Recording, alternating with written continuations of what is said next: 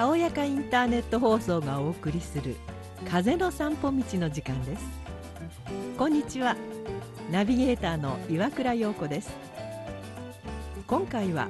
お風呂についてのお話です。寒くなってくると温かいお湯にどっぷり浸かると身も心も生き返りほっとしますね。夏は夏で汗を流してさっぱりと。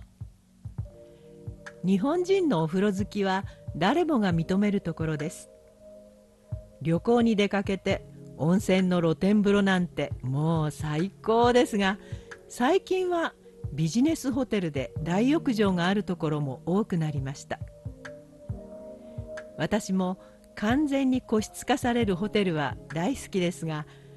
トイレと一体になった洗い場のないお風呂だけはどうしても好きになれなかったのでても嬉しい傾向です。今ではほとんどの家に内風呂がありますが昔はお風呂のある家は少なくどんな町にも銭湯がありましたね。私も子供の頃は近所の親戚のお風呂を使わせてもらったり銭湯に行ったりしていました。そこでまずは銭湯の歴史について調べてみました。入浴そのものは僧侶が身を清めるものとして仏教の伝来とともに伝えられたようですが銭湯として入浴料を取るようになったのは鎌倉時代のようです。江戸時代になると銭湯は風呂屋と湯屋の2種類に分かりました。風呂屋というのは今でいうサウナ蒸し風呂のことで湯屋というのは湯船に浸かるお風呂のことです。ただ江戸中期になるとどちらの呼び名も混同されて使われていたようです。銭湯は今では随分少なくなりましたが今も残っている地方を調べてみると北陸から関西や青森北海道などが多くまた一人暮らしの多い東京にも多く見られます。反対に銭湯が最も少ないのは沖縄県だそうです。ちなみに沖縄県ではシャワーで済ませる人が多いので自宅にお風呂があっても浴槽に浸かる習慣はあまりないとも聞きました。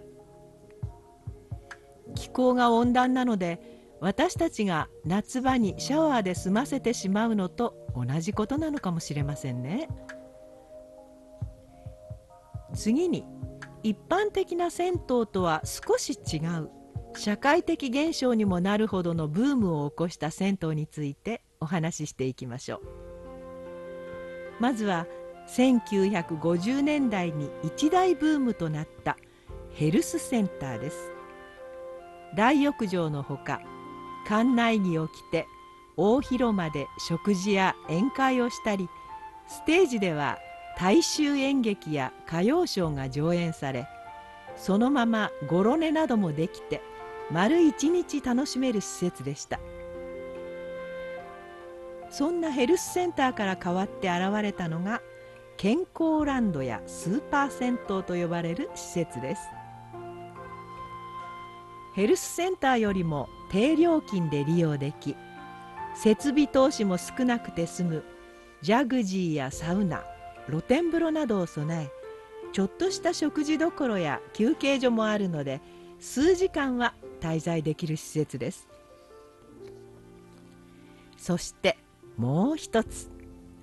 ブームは瞬く間に過ぎ去ってしまいましたが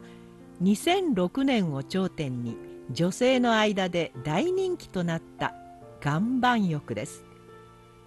湿度が高く室温40度近くの薄暗く蒸し暑い部屋で温められた石の上に横たわり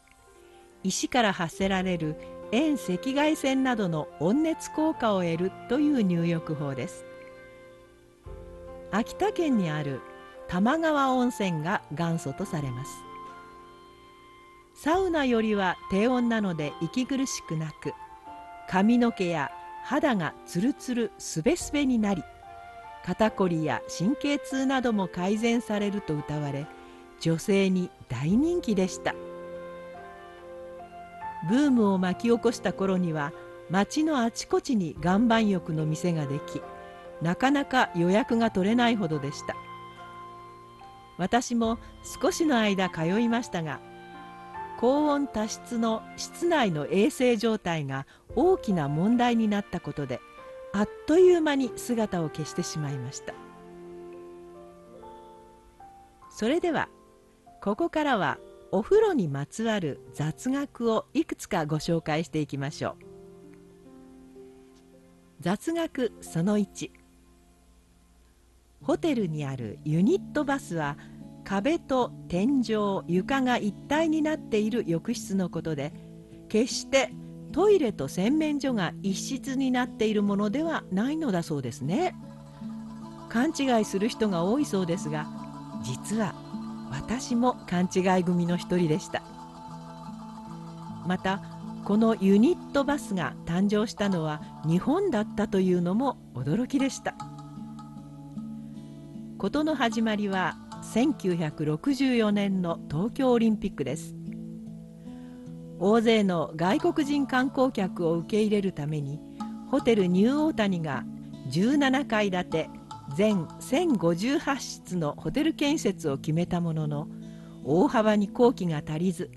苦肉の策の末に生まれたのがこのユニットバスだったのです。それまでタイルを張って土壁を塗る浴室を作るには12ヶ月もかかっていたのが工場で作ったものを据え付けるだけのユニットバスは数時間でできるため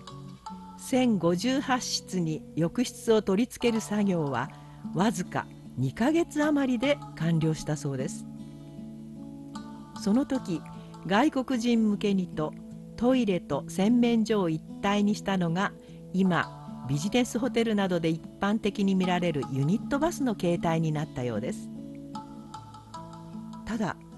このユニットバスアメリカではあまり広まっていないのだとかそれはアメリカは職人の労働組合が強いため彼らの仕事を奪わないために簡単に取り付けられるユニットバスの設置は制限されていると聞きました。お風呂雑学その2銭湯といえば大きな壁面に描かれた富士山のペンキ絵がつきものですがこの絵が登場したのは大正元年。東京神田にあるお風呂屋さんでした。でもこのペンキ絵西日本ではあまり見られないのだそうです。それは浴槽が設置される位置に関係しているそうです。お風呂雑学その3大浴場に行くと必ずと言っていいほどお目にかかるケロリンと印刷された黄色の風呂桶です。驚異的な丈夫さから別名永久桶とも呼ばれています。その起源は東京オリンピックの前年鎮痛剤ケロリンの製薬会社が湯桶に広告を出したのが始まりです。ちょうど衛生上の問題でそれまでの木桶から合成樹脂に切り替わる時期でもあったので一気にその数が増えました。ところでこのケロリン桶関東と関西ではサイズが違うことをご存知でしたか？関西では湯船から湯を汲んでかけ湯をする習慣があるため関東より少し小さめに軽めに作られているそうです。お風呂雑学の最後です。カランという言葉をご存知でしょうか？大浴場にある蛇口のことですね。語源はオランダ語のクラーン鶴。から来ているそうで蛇口が鶴の長い首に似ていることからクラーンいつしかカランになったそうです今回のお風呂についてのお話いかがでしたか皆様も銭湯や温泉に行かれる機会がありましたら是非いろいろ観察してみてくださいねそして今回のお話を少しでも思い出していただけたなら嬉しいですそれでは次回の風の散歩道もお楽しみに。